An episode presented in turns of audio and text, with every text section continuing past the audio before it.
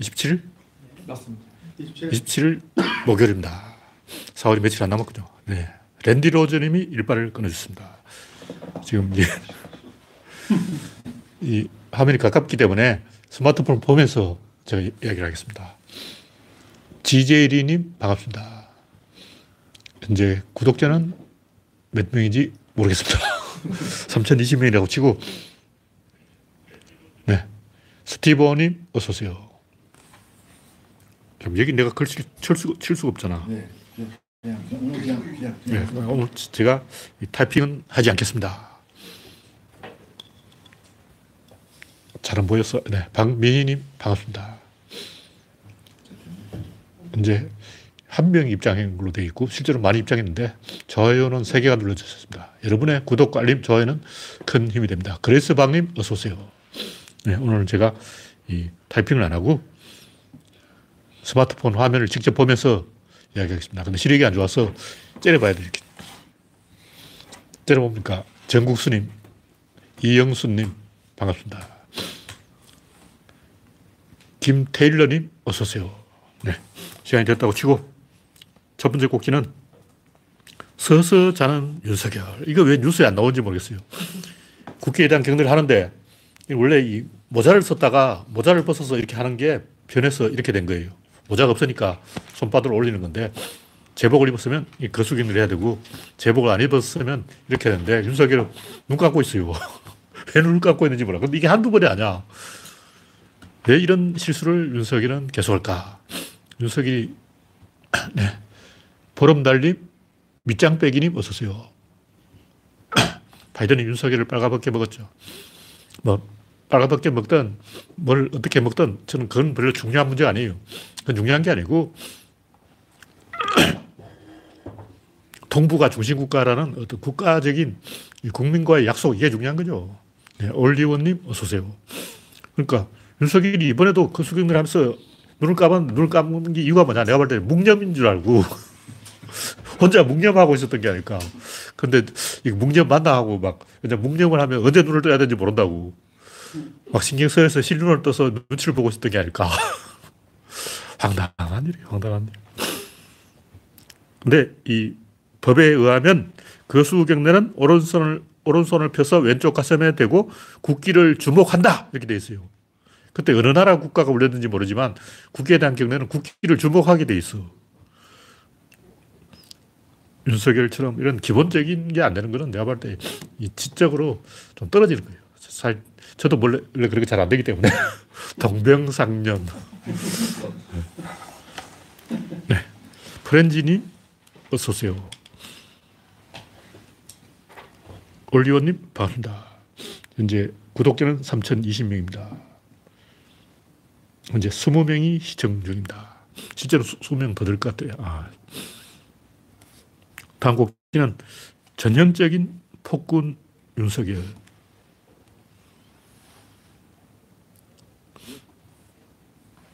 이 고명섭이라는 사람이 한겨레 칼럼을 썼는데 양반이 이 폭군에 대해서 이야기를 썼는데 뭐 철학 이야기도 쓰고 뭐 자덕 이야기를 썼는데 제가 볼 이거는 윤석열을 돌려가더라고 이렇게 한 거예요.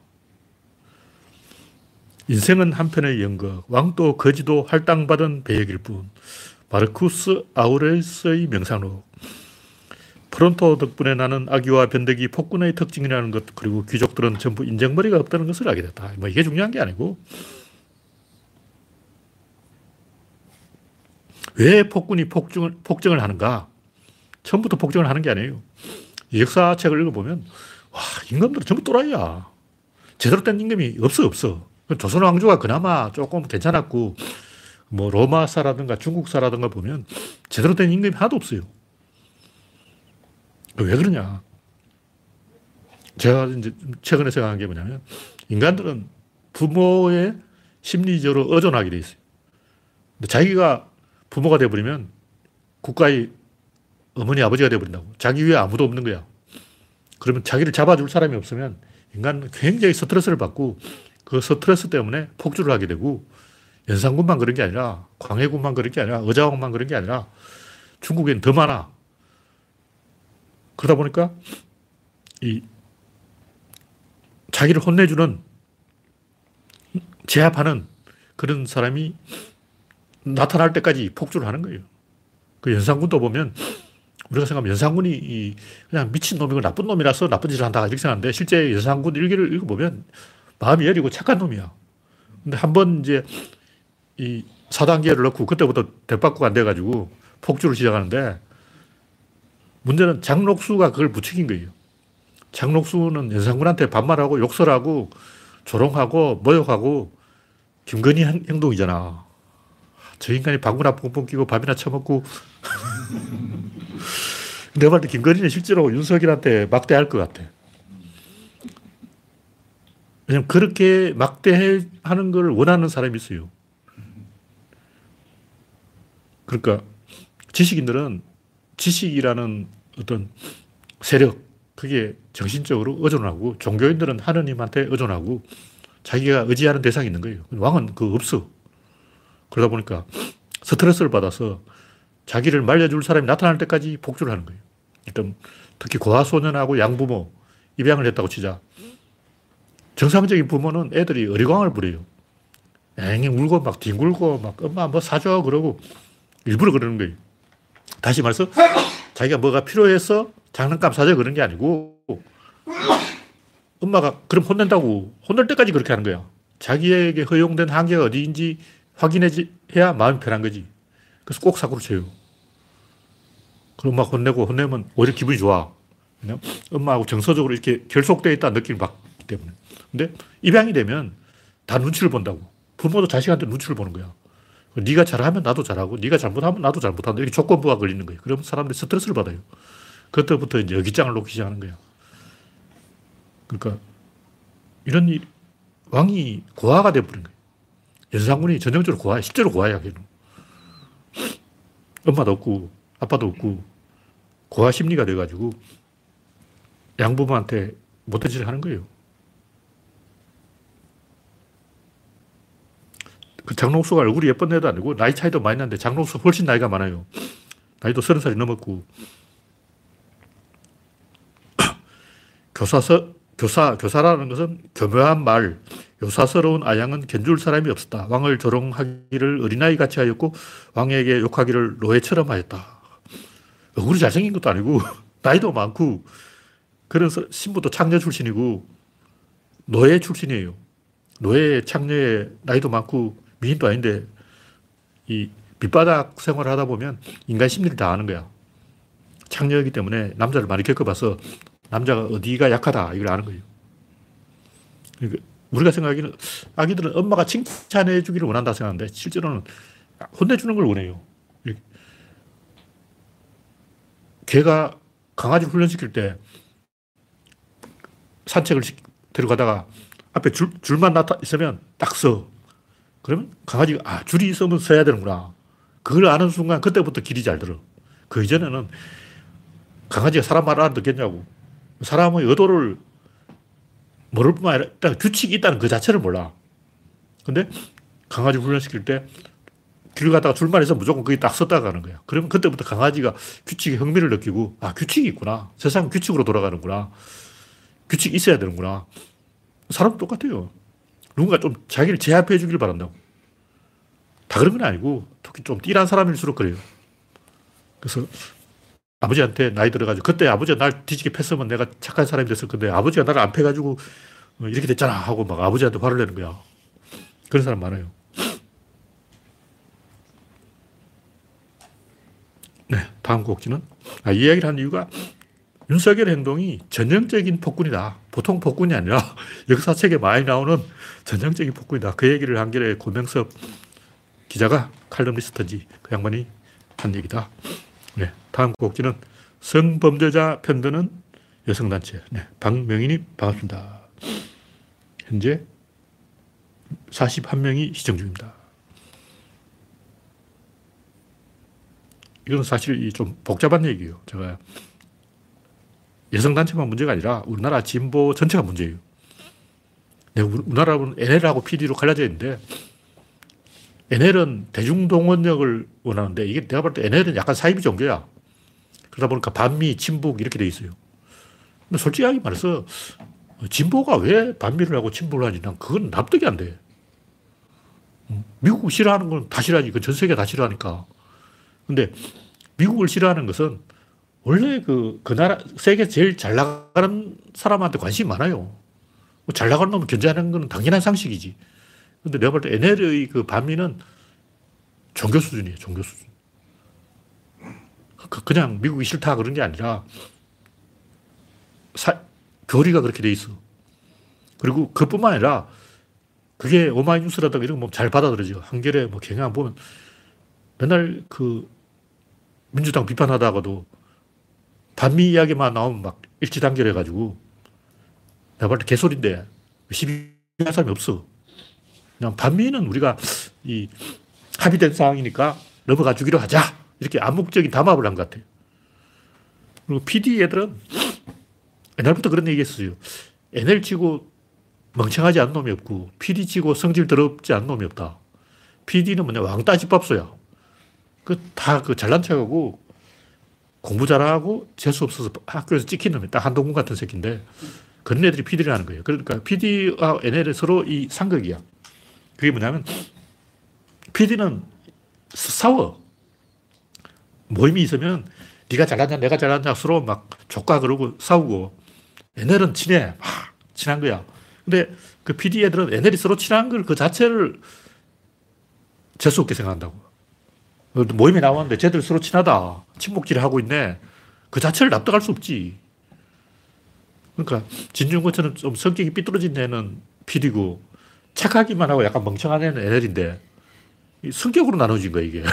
그러니까 무슨 이념이 있는 게 아니고 성격인데 PD 애들은 대중들을 제휴의 대상으로 생각하는 게 아니라 계몽의 대상, 제압해야 될 대상, 설득을 해야 될 대상 이렇게 생각한다고.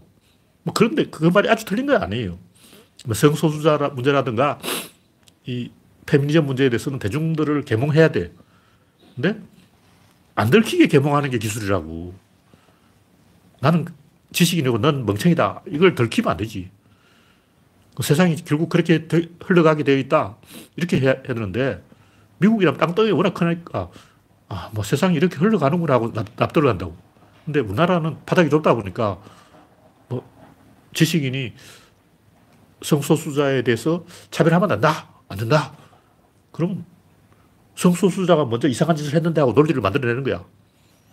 그러니까 바닥이 좁다 보니까 결국 쟤들을 제압해야 된다. 제압하려고 하니까 방해되는 게 김어준 같은 약간 희덕거리고 막 이런 사람들이라고. 그러니까 구조론을 보면 세상은 두 가지 힘에 의해서 지배 하나는 생산력이고 하나는 동원력이라고. 동원력은 좀 진보고 생산력이 좀 보수인데 사실 둘 다 진보예요. 생산력이 보수다는 그 자체가 넌센스고 과학자들이 연구를 하거나 발명을 하거나 이공계나 이런 거 다 진보로 봐야지. 이공계는 일배충이다. 이렇게 되면 안 되는 거야. 그건 잘못된 거라고. 일배, 이, 이공계가 왜 일배충이냐고. 모든 지식인은 다 진보로 해야 되는 거예요. 근데, 하여튼, 제가 칼럼에 여러 가지 얘기를 써놨지만, 제가 하고 싶은 얘기는, 이, 정의당이, 이번에 진보당이 국회 한석을 얻어가지고, 이제, 다음에는 정의당과 진보당이 정식으로 대결을 할 건데, 제가 볼 때, 백대빵으로 진보당이 이길 것 같아요. 근데 진보당은 또 NL이라고. NL 놈들은 이석기 때문에 망가졌는데, 그건 이석기가 잘못한 거고, 살아날 거예요. 왜냐면 NL은 조금 더 대중정당을 표방하고 있어요. 왜냐면 NL, 아까 얘기했 NL 좀 띠래. 근데 대중은 원래 좀 띠라다고. 뭐 띠란 게 정상이지. 그러니까 너무 지, 좌파들이 지식인들이 우린 잘났어. 우리는 엘리트야. 우리 대학 나왔어. 나 서울대 나왔어. 뭐 이런 식으로 하면 그 진보가 안 돼. 진보의 딜레마라고. 진보는 지식인이 하는 건데 진보는 실제로는 노동자, 대중, 서민, 약자들을 지원한다고. 이게 자체가 넌센스잖아. 어. 지식인 정당이면 우리는 엘리트다 하고 처음부터 그렇게 가든지. 근데 정의당 하는 거 보면 양다리를 걸치고 노동자의 표를 얻겠다면서 노동자가 정의당 절, 절대 안 찍어. 그러니까 이제 안 되니까 여성의 표를 얻겠다. 근데 또 노동자하고 여성들 또 서로 싫어해.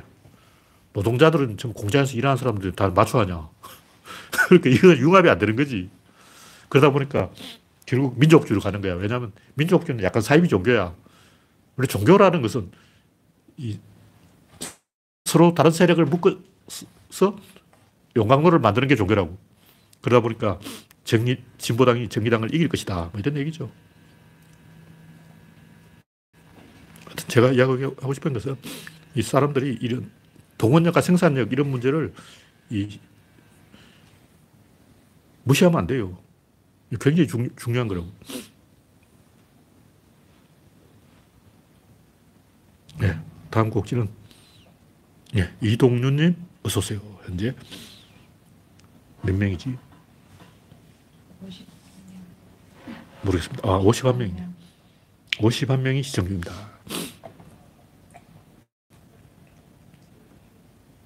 그러니까 제가 이야기하는 것은 여성단체가 꼭 뭐 성범죄자를 편들기보다는 항상 그 민주당만 까고 김어준만 까고 노무현만 까고 그런 게 있어요. 근데 저는 그 심리를 알지. 왜 여성단체들이 그렇게 되냐.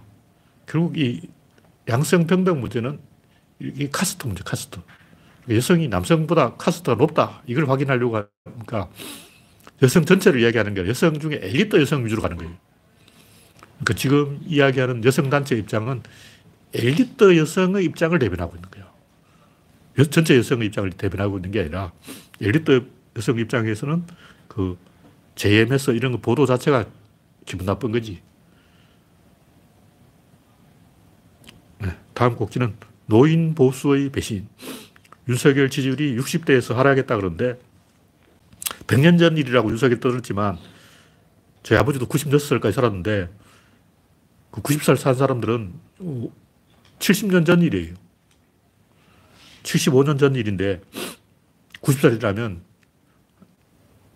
한창 학교 다니면서 선생님한테 일본 선생님한테 손등을 맞은 거예요. 일제강점기 말전에는 한국말을 쓰기만 하면 교실에서 자를 가지고 손등을 때려요. 제일 아픈데요. 손바닥보다 10배 아파. 그런 얘기 제가 많이 들었어요. 아, 그때 일본 선생 못 돼가지고 꼭 내 손등을 한국말 썼다고 조선말 쓰기만 하고 손등을 때렸다고. 그러니까 이 정인들이 살아있는데 100년 뭐전 일이라 아직 100살 산 사람 얼마 많은데 70년 전 일이죠. 그 할배들이 화가 났다. 뭐 그런 얘기죠. 네, 다음 곡지는 동원력과 생산력. 아까 얘기했듯이 그 우리나라 진보 세력이 둘로 쪼개져 있는데 NL과 PD로 쪼개져 있는데 NL은 조금 더 동원력에 집중하고 있고 이 PD들은 엘리트 우월주의에 빠져 있어서 뭔가 좀 잘못되어 있다. 뭐 이런 얘기고 이걸 제대로 합리적인 판단을 하는 제대로 된 지식인을 제가 한 명도 못 봤어요. 뭐 진중권이고 강준만이고 뭐 많을 만한 사람들 중에 속마음은 괜찮은 것 같아.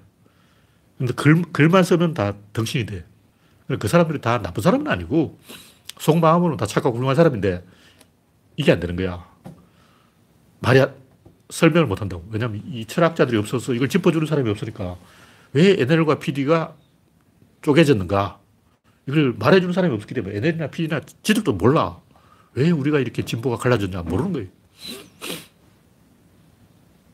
근데 내가 볼 때 딱 두 가지야. 원래 진보 애들 중에는 진짜 사람 좋아하는 사람이 있어요. 내가 만나봤거든. 진보 애들을 만나봤는데 보니까 하, 진짜 품성이 괜찮아. 와, 내가 막 엿먹이고 조롱하고 그래도 막 다 참아. 그리고 언제나 항상 얼굴에 미소를 탁 띄고 막 사랑합니다. 완전 사이비 교두처럼 항상 웃어. 그리고 뭐 리더십이 뛰어나. 이런 사람이 NL이에요. 품성이 발달해 있고 리더십이 뛰어나고 사람이 좋고 착하고 풀뿌리 운동 잘하고 그 교회 목사처럼 행동하는 사람은 NL이고 반대 씨바씨바하고 뭐 졸라 졸라 씨바씨바하고 여기 입에 붙어 윤석열 개새끼 죽여야 돼뭐 그런 사람이 있어요. 그런 사람 PD야. 그러니까 둘로 딱 나눠지는 거야. 나는 성격으로 봐서는 PD인데 이 성향으로 봐서는 또 NL이에요. 그러니까 난 둘도 섞어놓은 인간이야. 방향은 NL이고 성격은 PD야. 나도 졸라 씨바 조카 재수 없어 윤석열 죽여 뭐 이러는 반대 대중운동 대중 중심으로 가야 된다. 엘리트 진보가 되어서 이 대중을 차별하면 안 된다. 대중을 계몽하려고 하면 안 되고 이 대중을 가르치기보다는 새로운 길을 열어줘야 돼요. 그러니까 이게 잘못됐다 하지 말고 이쪽으로 가자 하면 따라온다고. 그러니까 계속 새로운 흐름을 만들고 분위기를 만들고 거기서 우리가 룰을 정해버리면 자연스럽게 일단 욕설 하지 마라! 이렇게 너 욕설하지 마! 이러는 것보다 이쪽에 어떤 새로운 그룹을 만들어 놓고 이쪽에 그쪽 욕설 안 하는 걸로 분위기를 잡아버리면 애들도 싹 와서 눈치를 보고 아, 여기 욕설하면 안 되는구나. 그러니까 내가 동호회 모임을 딱 만든다고 치자. 그러면 막 완, 훈장질 하면서 너 욕설하지 마, 욕설하지 마, 욕설하지 마 이래가지고 안 돼요. 처음부터 모임 자체를 일단 뭐 등산 모임이라든가 뭐 이렇게 딱枠를 짤 때부터 그렇게 규칙을 딱 정해버리면 자연스럽게 따라오는 거예요. 그렇게 하려면 어떻게 되냐면 새로운 모임 만들어야 돼요. 예를 들면 인터넷 초창기가 그런 거예요. 인터넷 초창기에는 PC통신에서 좀 활발하게 활동하는 사람이 선점을 해버렸다고. 그러다 보니까 자연스럽게 물 관리가 돼가지고 욕설하는 한 명도 없었어요. 욕설하지 마, 이 말 필요가 없어. 어느 날 딱 보니까 다 욕설제가 돼가 일배충 돼버려. 그러니까 뭐냐면 그 인터넷이 전국적으로 보급된 거야. 내가 처음 인터넷 할 때마도 인터넷 전용 소리 안 들어왔다고. 그때 뭐 ADSL 그러고 난리가 났어. 너 전용선 들어왔냐? 그러고 안 들어왔어. 그러고 처음 전용선 들어온 애들은 다 욕설을 안 했다고. 근데 어느 순간 시골 구석구석까지 전용선이 다 들어온 거야. 그때부터 DC 사이드 개판되고 그러니까 일베충이 딱 생긴 게 전국에 전용선이 깔린 그 지점인 거예요. 그때부터 이제 개판됐지. 그러니까 우리가 새로운 신기술로 무장하고 새로운 지역을 선점하고 룰을, 규칙을 새로 정하면 대중이 따라오는 거예요. 뭐 욕하지 마라, 뭐 하지 마라 이렇게 규칙을 세울 필요가 없어. 근데 이제 그게 한 두 번, 첫 번째 사건은 인터넷, 그 전에 PC통신, 그 이후에 스마트, 스마트폰, 그 다음에 AI, 이렇게 계속 새로운 게 뭐가 하나, 둘, 셋 나올 때마다 우리는 새로운 지역을 선점하고 여기서 규칙을 정하고 일배충이나 좀 띠란 놈 못 오게 해야 돼요. 그 걔들은 무식해서 안 와. 어, 오라 해도 안 와. 그렇게 계속 새로운 흐름을 만들어 가야 되는 거예요. 그 외에는 수가 없어. 그냥 붙잡아 앉혀놓고, 아, 너희들이 잘못 알고 있는데 성소수자라는 그런 게 아니야. 이렇게 설득해봤자 안 먹혀요. 그것보다는 PC 정책이라고 있잖아요. 왜 백설공주, 흑설공주가 되냐.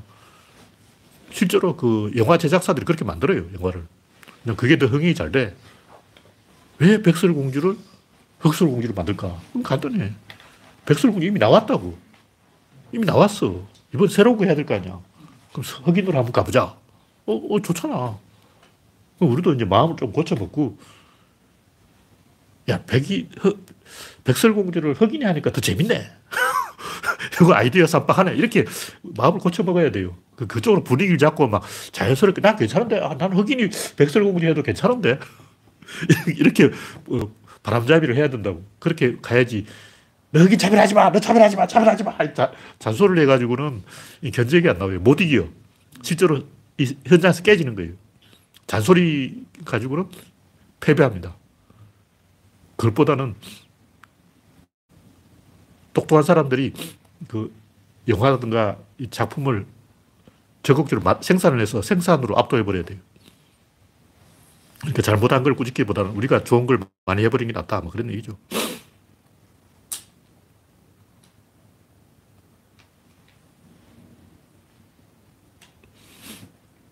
그러니까 이볼 우리나라 좌파는 이 민족주의 좌파 그리고 엘리트주의 좌파 이 두 개 쪼개져 있고 엘리트주의는 좌파들은 다 왕따 집합소고 민족주의 좌파는 이제 바보 집합소야.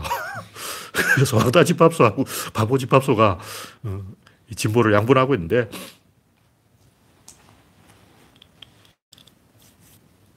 우리가 좀 그런 그 바보짓을 하지 말고 합리적인 의사결정을 하자. 뭐 이런 얘기죠. 지금까지 이런 그 NL이나 PD나 이런 그 진영 논리에 속하지 않고 객관적으로 진실을 있는 그대로 보는 사람을 내가 본 적이 없어요. 내가 좀 충격을 받은 게 사람들이 김어준이나 노무현을 굉장히 미워하더라고. 왜 그렇게 미워하는지 미워할 이유가 없는데 막 이를 가는 거야.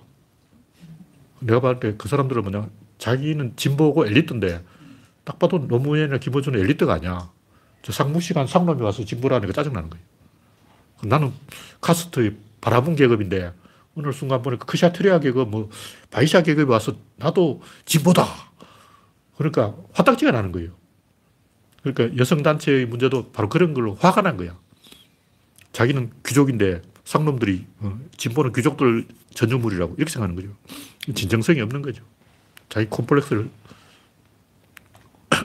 들키는 거예요.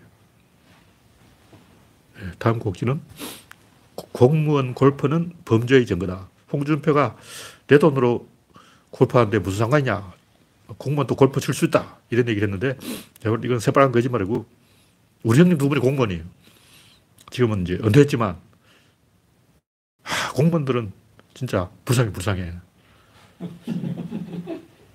와, 경조사비로 월급이 많이 나가요. 그러니까 엄청나, 엄청나. 그리고 개모임이 10개 이상 들었어. 개모임 회비만 한 달에 수십만 원 깨져. 내가 볼때이 경조사비하고 개모임에 깨진 돈이 한 달에 기본 100만 원이야. 월급 한 3, 400 받아가 그중 이 100만 원 깨져버리면 뭐 먹고 사냐고. 그 돈으로 골프 치냐고. 못 쳐. 골프 치는 놈 뭐냐. 마누라 부자지. 근데 마누라 부자인 건 뭐냐. 그 유석열이지. 공무원은 항상 인맥 관리를 해요. 그 인맥 그 일을 엄청 열심히 하고 개모임하고 그 어, 경조사비 돈 내는 이유도 인맥 관리를 한다고. 그리고 그 인맥 관리를 제일 하기 좋은 데가 골프장이라는 거지. 골프 치면서 자기들끼리 담합을 하는 거야. 그러니까 내가 볼 때 공무원들이 골프 친다는 건 거의 90% 이상은 조사해보면 비리가 나온다고 봐요. 그러니까 골프장에 있는 공무원 세무조사해보면 90%는 걸려. 우리나라 이 골프장 회원권이라든가 이 비용은 생각해보면 공무원이 골프 칠, 골프 칠 수 있는 나라가 아니에요. 그리고 골프라는 스포츠는 하인을 데리고 스포츠를 한다고. 하인 데리고 무슨 스포츠 하냐고. 스포츠는 자기 힘으로 골프 카트 끌고 다녀야지. 뭐 하인이 왜 그걸 끌, 끌어줘. 그 자체가 말이 안 되는 거죠. 네, 다음 곡지는 정선이 좀 하네. 최근에 현대가 도요다를 제치고 있다. 뭐 이런 설이 있어요. 실제로 제쳐지는 못했겠지만 왜 이제 갑자기 현대가 뜨고 있냐? 최근에 2차 전지 붐이 일었는데 난리가 났어, 난리. 다 관계가 있어요. 이게 뭐냐면 유럽 나라들이 다시 가, 가솔린 차로 회귀하고 있어요. 왜냐하면 전기차를 못 만들어. 전기차 투자에만 한 3, 4, 5조 원이 드는데 테슬라는 엉터리를 만든 거고 아주 품질 좋은 전기차를 만들기 힘들어. 테슬라는 이제 인공지능으로 먹고 사는 거지. 인공지능 빼고 자동차 그 자체의 품질은 떨어져요. 근데 유럽 나라들이 우리도 전기차로 가자 하고 막 해버리니까 절대 현대차를 못 따라오는 거지. 실제로 붙어보니까 유럽 국가들은 전기차는 가망이 없다. 희망이 없다. 이래가지고 다시 법을 바꿔서 100% 전기차로 바꾼다 했다가 다시 가솔린차로 회귀한다 그러고 좀 수소로 뭐 어떻게 해본다 그러고 전기로 남아도는 그 태양광 풍력 이런 걸로 수소를 생산하고 그 수소 엔진으로 전기차를 가솔린을 살린다 뭐 이런 개소리 하고 있어요. 일본도 잘 못하는 것 같고 내가 볼 때 전기차 시장은 테슬라와 현대가 양분할 것이다. 제가 옛날부터 현대를 좀 깠어요. 왜 깠냐면 뭐 포철이라든가 전자라든가 다른 모든 분야는 우리나라 세계 1위예요. 우리나라 세계 1위가 아닌 것 무기, 항공기. 항공기는 비행기를 안 만드니까 그렇고, 무기는 미국이 꽉 잡고 있으니 그렇고, 뭐 첨단 무기하고 항공기 빼놓고는, 뭐 인공위성 이런 거 빼놓고는 다 우리나라 세계 1위, 1, 세계 1위 아닌 분야가 없어. 근데 자동차는 왜 5위, 6위 이러고 있냐고. 그는 조립 공장은 지었어. 정중히 자동차 조립 공장을 지었는 거야. 근데 부품 공장은 자기가 직접 지을 수 있는 게 아니야. 하청업체가 해줘야 된다고. 근데 하청업체를 하라를 안 하는 거야. 기술이 없어. 정, 주행이가 자기 친척, 친지 아는 사람한테 야, 너 공장 지어. 너 하청해. 너 하청해. 하청해. 하청해. 시켰다고. 근데 얘들 다 아는 사람이야. 근데 아는 사람이니까 품질이 엉망이지. 우리 동생 형님한테 납품하면 그 품질 엉망이야. 그 옛날에 내가 들었는데 현대차에 그 카 세트, 오디오 세트 있잖아요. 그거 하나 하는데 40만 원씩 그 누가 먹는다 그랬어. 그때 돈 40만 원, 요즘 돈한 100만 원이지. 그게 몇십 년 전 이야기인데. 그러니까 그걸 원가는 한 5만 원인데 그걸 사, 45만에 납품하는 거지. 그러니까 현대 자동차를 그 정주행 친인척들 다 빼먹고 있는 거야. 골수를 빼먹고 있다고. 그러다 보니까 정주행이 그 자기 친척이기 때문에 잔소리 할 수가 없어. 너희 막 품질 관리 좀 못해. 이렇게 말을 못 하는 거야. 왜냐면 이 자동차 주인이 몽구도 아니고 막 현대가 자기들끼리 투쟁을 하고 있어. 그러니까 다 아는 사람들이라서 제압이 안 되는 거지. 일단 이명박이부터 말을 안 들어. 이명박이가 의자 납품하고 그러는데 그러다 보니까 관리가 개판돼가지고 품질이 떨어진 거예요. 근데 이제 3세까지 왔기 때문에 몽구도 물러났고 정주영도 없고 이제는 이 하청업체하고 정거선하고 서로 잘 몰라. 잘 모르기 때문에 말 안 들으면 다른 업체로 교체해버린다고.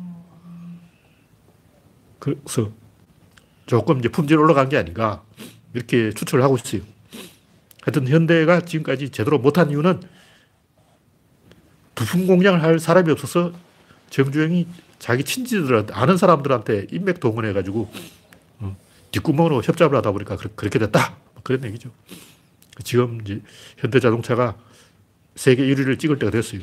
그래서 현대차가 세계 1위를 못하면 정거선한테 내가 그것도 못하냐. 포철 세계 1위잖아. 삼성 반도체 1위잖아. 다 1위 하는데 너희들은 LG 100세까지는 1위잖아. 다 1위 하는데 넌 꼴찌냐. 화를 내야 돼. 우리가 마음만 먹으면 그런 할수 있어요. 뭐, 비행기는 못 만들지만, 로켓도 못 만들지만, 그런 건 할 수 있다. 현대, 현대가 수소차도 할 수 있겠네, 그러면. 할 수 있죠. 왜냐하면 유럽이 전기가 남아 돌기 때문에 수소로 할 수밖에 없어요. 풍력 발전기 굉장히 골치 아픈 거예요. 내가 볼 때 풍력 발전기는 어마어마한 시장이야. 바다에 바람이 엄청 많이 불어요. 그래서 풍력 발전만 해도 지구 전력 그다 해결할 수 있어. 그렇게 전기를 많이 생산했는데 갑자기 막 바람이 안 불면 또 어떠냐. 전기에 남아도는 골치 아프거든요. 이걸로 수소를 생산해서 수소차를 할 수밖에 없어. 왜냐면 남는 전기 놔두면 이게 터진다고. 벌레가 돼버리면 전기 다 나가버려요. 지금 독일이 전기가 남으니까 프랑스에 갖다 주고 있는데 앞으로 계속 풍력 발전소를 지을 것 같아요.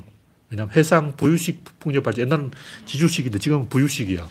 이게 굉장히 효과가 좋아가지고 앞으로 울릉도 앞바다에다가 풍력 발전기 한 300개를 심어버려요. 울릉도에 바람이 존나 많이 불어요. 원래 바다에 바람이 많이 불어. 네, 다음 곡지는 결혼식 하객 복장. 과잠 입고 결혼식 가면 안 되냐. 이게 중요한 게 아니고 왜 이런 걸 가지고 사람들이 막 논쟁을 하느냐. 아니, 옷을 좀 뭐 허름하게 입고 오면 반대잖아. 아, 또 들켰네. 어. 옛날에 그 개량 한복 입고 다녔어요. 왜냐면 옷이 그밖에 없었어. 1년 내내 그것만 입고 다녔어. 어, 그 건물에 이상한 옷 입고 오는 사람, 머리 긴 아저씨. 소문났을 거야. 근데 저는 넥타이를 안 매봐가지고 몇 줄도 모르고. 근데 그런 사람이 있어요. 그런 사람이 있는데 왜 이게 문제가 되냐면 스트레스를 받기 때문에 그런 거예요. 결혼식을 하는 신혼 부부들은 굉장히 스트레스를 받아. 하객들이 이상한 옷을 입고 이상한 옷을 입었기 때문에 스트레스를 받는 게 아니고 스트레스를 이미 받아 있는 상태에서 화를 터뜨릴 대상을 찾은 거야. 그러니까 그걸 가지고 화를 내는 거는 스트레스 받고 있다는 걸 들키는 거죠. 또 옷을 대충 입는 사람은 신혼부부가 그것 때문에 스트레스 받는다는 걸 모르는 거야. 둘 다 뭔가 들키고 있는 거야. 결론은 스트레스 주지도 말고 받지도 말자. 그러니까 옷 가지고 시비하는 것도 이유가 있다. 그렇지만 그게 스트레스를 받아서 그렇다. 그런 얘기죠. 하여튼 제 주변에는 옷을 대충 입는 사람이 많아가지고 저만 그런 게 아니고 제 주변에 많아. 네, 다음 곡기는 한국식 화장법이 유행하고 있다. 그래서 저는 이제 한국식 화장법을 옛날부터 비판했기 때문에 왜 이걸 비판하냐면 어떻게든 미성년자처럼 보이려고 특히 초등학생처럼 보이려고 막 노력을 하는 거예요. 어, 김건희만 그런 게 아니고 혐오감을 주는 거예요. 솔직히 오바이트가 좀 쏠려요. 그 이야기하면 또 막 여성차별이라고 그럴지 모르는데 왜 그런지 솔직히 납득이 안 돼, 납득이 안 돼. 너무 그러니까 어, 내가 괴로운 거야. 막 앞에 막 김건희처럼 하고 다닌 사람이 앞에 있으면 지하철에서 우연히 봐- 보면 속, 솔직히 속이 거북해서 오바이트 나올 것 같아요. 어쨌든 제가 볼 때 그 모습은 뭔가 자신감이 없는 모양이고 가치관 형성이 안 되어 있는 거예요. 여튼 이걸 비교하려면 미국에 있는 한국 교포하고 비교하면 돼.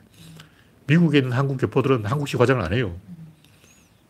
올리브쌤 부인만 해도 얼굴이 좀 빨, 탔어. 텍사스에 있으니까 얼굴 타지. 예? 한국식 화장이 뭐예요? 그리고 얼굴을 하얗게 하고 어린애처럼 음, 요즘 세계적으로 유- 유행하고 있어요. 동안 화장 뭐 이런 거. 동안 화장이지. 엄청나게 공을 들여서 하는 거예요. 아, 누드 메이크업.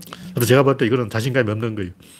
왜냐하면 상식적으로 머리 모양을 똑같이 하고 똑같은 브랜드의 옷을 입고 똑같은 화장법을 쓰고 똑같이 이 뽀글이 파마를 하고 똑같이 몸빼를 입고 이게 뭐냐면 집단과 동화되려고 하는 거예요. 집단과 결속하려고 하는 거예요. 그건 자신감이 없다는 얘기지. 그 뭐냐면 그렇게 하지 않으면 왕따가 된다는 얘기. 아, 외국인 딱 봤을 때, 어, 한국인들이 다 똑같은 머리 모양을 하고 있는데, 아, 한국은 저렇게 안 하면 왕따 시키는구나. 이렇게 생각한다고. 저도 그렇게 생각해요. 왜 한국인들이, 특히 고, 고딩들이 다 그 패딩 점퍼를 입으려고 하는가? 남들이 입으면 난 안 입을 거야. 근데 다 그렇게 하는 이유는 개성이 없어 보이고 창의력이 없어 보이고 좀 띨해 보이잖아. 한마디로 뭐 등신같이 보여. 그렇게 하면 애들끼리 차별한다는 얘기. 차별하니까 차별을 안 받으려고 그런 짓을 하는 거예요. 아, 이 나라는 차별하는 나라구나. 들킨다고. 딱 보면 중국인 관광객, 아, 시끄럽네. 일본인 관광객 옛날부터 깃발 들고 다니. 왜 일본 관광객은 깃발 들고 다니지? 외국인들 그렇게 생각해. 아, 쟤들 좀 띠라구나. 쟤들은 복종을 해야 된다는데, 원래 일본이 복종을 잘한 나라지. 아, 깃발을 안 따라가면 혼나는구나. 외국 사람들 그렇게. 근데 실제로는 일본 사람들이 영어가 안 되기 때문에 깃발을 놓치면 길 잃어먹어요. 그래서 깃발 열심히 따라가야 돼요. 우리나라 관광객은 뭐 프랑스나 이태리 간도에도 꼭 그래도 깃발을 들고 다니지 않을 것 같아. 혹시 깃발 들고 다니는 거 본 적 있어요? 패키지 여행은 옛날에 했는데 요즘 안 오네. 깃발 들고 다녔어요? 아, 요- 손님 입장에서는 안 들고 다니요 패키지 여행 가능. 하여튼 일본 관광객 옛날에 아, 예. 꼭 깃발 들고 다녔어요. 하여튼 이거는 교양이 없고 수준 낮은 거예요. 창피한 거지. 좀 아는 사람들이 뭐 일반인들은 뭐 신경 안 써요. 일반인들은 뭐, 뭐 화장법을 그렇게 하거나 뭐 BTS가 똑같은 머리 모양을 하거나 우리는 좀 아는 사람들이잖아. 우리는 일반인이 아니고 조금 이제 깨어 있는 사람, 뭔가를 아는 사람 우리가 좀이 가르쳐야지. 그러면은 개성을 드러내는 게 좋다. 그런 얘기죠.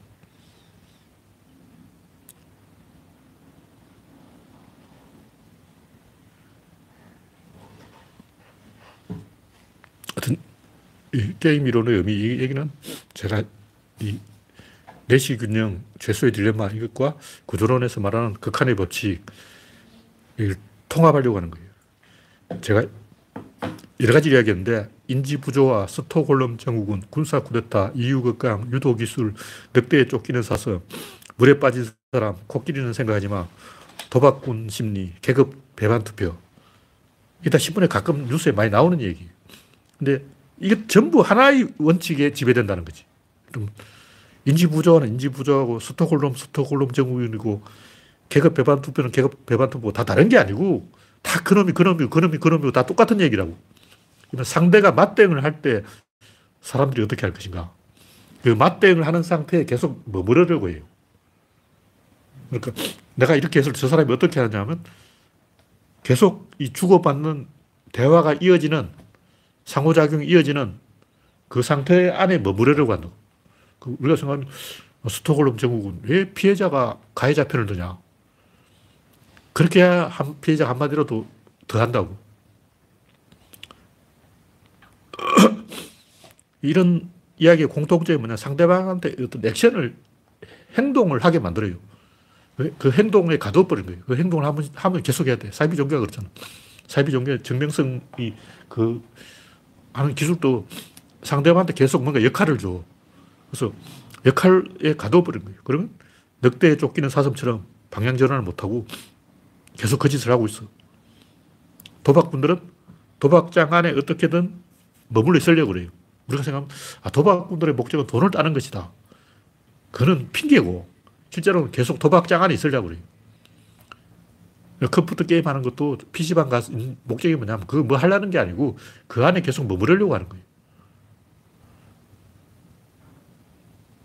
그래서 어떤 인간들은 그 행위를 잘 못, 못 바꿔요.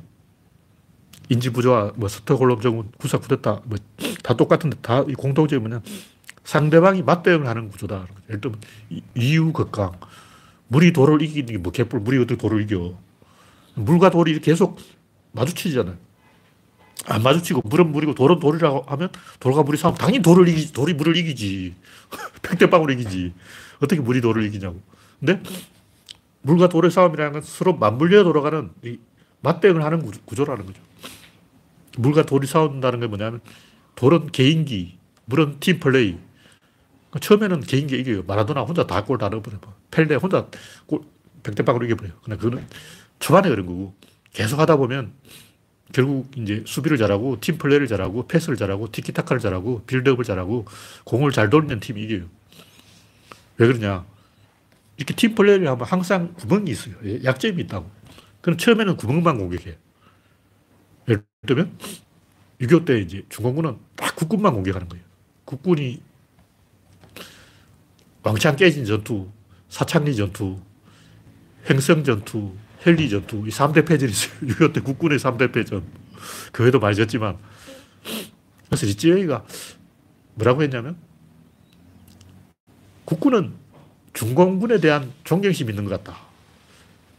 조선이라는 나라가 3천 년 전부터 중국에 사대를 하다 보니까 중국이만 보면 감동의 도가니가 돼서 막 길을 열어주고 중국만 보면 싸우지도 않고 도망간다. 여러 가지 이유가 있죠.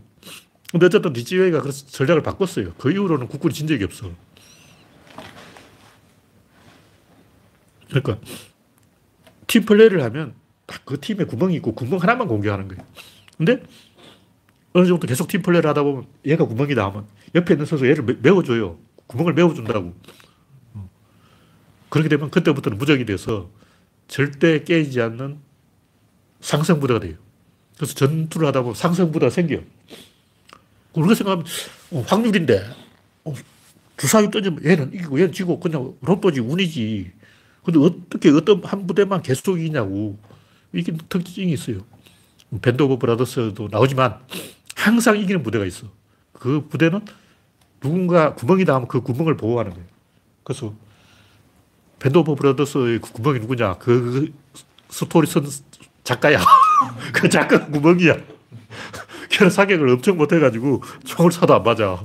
그래서 걔 하버드 나왔다가 그러는데 명문대 출신의 작가인데 어떻게 Band of Brothers 팀에 끼어가지고 엉덩이에 총 맞고 후송됐다가 왕따당하고 다시 동료로 인정받고 그러니까 누군가 구멍이라면 누구, 얘가 민폐를 끼친다 이렇게 잘라내버리면 안 되고 얘를 도와줘야 되는 거예요.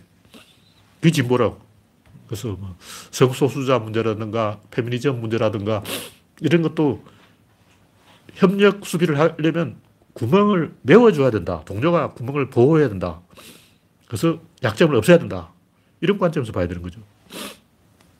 하여튼 우리가 보통 이야기하는 머피의 법칙은 선택적 기억에 따른 확률 착각이 맞아요. 근데 제가 이야기하는 그런 게 아니고 처음에는 강체로 시작하다가 게임이 점점 위체로 변하는 현상을 이야기하는 거예요. 모든 게임은 애들 싸움이 어른 싸움이 되는 거예요. 애가 둘이 싸워. 그럼 형을 불러와. 그 다음 삼촌을 불러와. 그 다음 아버지를 불러와. 그 다음 할아버지를 불러와. 그 다음에 동네 이장을 불러와. 그럼 뭐 불러? 이제 없어. 더 이상 불러올 사람이 없는 거죠. 그때는 누가 이기냐? 결속력이 강한 쪽이 이기는 거예요. 처음에는 삼촌 불러 우리 상촌 더 힘이 세다. 우리 아버지 불러 아버지 더 몸무게가 뭐 100kg이다. 센 놈을 불러오면 항우를 불러오면 이기는 거예요. 근데 더 이상 불러올 사람이 없을 때까지 가버리면 가족들과 유대가 끈끈한 가족이 악착같이 달려나보는 구멍을 메워주는 가족이 이긴다는 거죠. 그렇기 되면 답이 정해지는 거야. 싸워보나 마나. 싸우기 전에, 아, 저 팀이 이겨. 아, 저 팀은 저. 시합하기 전에 그걸 알 수가 있어요. 근데 의외성, 그러니까 돌발 상황은 초반에 나타나는 현상이고 하다 보면 서로 이제 합을 맞춰가기 때문에 서로 손발이 맞기 때문에 점점 유체로 변한다. 그런 얘기죠. 그래서 개인 경기에서 단체 경기로 변하는 거예요.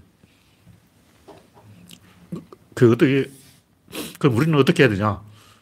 그 상황을 유처럼 만들어버리면 돼. 그러니까 죄수의 딜레마 상황으로 몰아넣거나 아니면 죄수의 딜레마로 들어갈 때까지 기다리는 거예요. 유체가 될 때까지 기다리거나 아니면 계속 싸움을 크게 해서 유체로 만들어버리는 거예요. 뭐냐면 윤석열이 스스로 위기를 조성하고 바보 되는 것은 지발로 죄수의 딜레마로 윤석열이 걸어 들어가는 것이고 또는 이제 우크라이나 전쟁처럼 경제 위기가 와서 어, 김정삼이 IMF를 당하듯이 그렇게 되어버리는 거는 지발로 걸어 들어간 거야. 그러니까 김정삼처럼 자기 발로 위기로 들어가거나 아니면 그렇게 될 때까지 우리가 기다리면 돼요. 극한의 법칙이 적용되면 확률이 100%가 되는데 확률이 100%가 될 때까지 기다리거나 아니면 그 상황을 만들어야 되는 거예요. 그럼 어떻게 하냐. 간단해. 판돈을 계속 올리면 돼. 그래서 그 우리가 선거에서 진 이유가 뭐냐면 판돈을 못 올려서 그런 거예요. 음. 판돈을 올리려면 뭔가 변화가 와야 돼요. 근데 큰 변화가 오면 위기가 닥치면 다 걸기가 되면 너도 나도 다 이 올인 이렇게 되면 진보가 이길 수밖에 없다. 뭐 그런 얘기죠. 네, 시간이 되었기 때문에 오늘 이야기는 여기서 마치겠습니다. 참석해 주신 84명 여러분 수고하셨습니다. 감사합니다.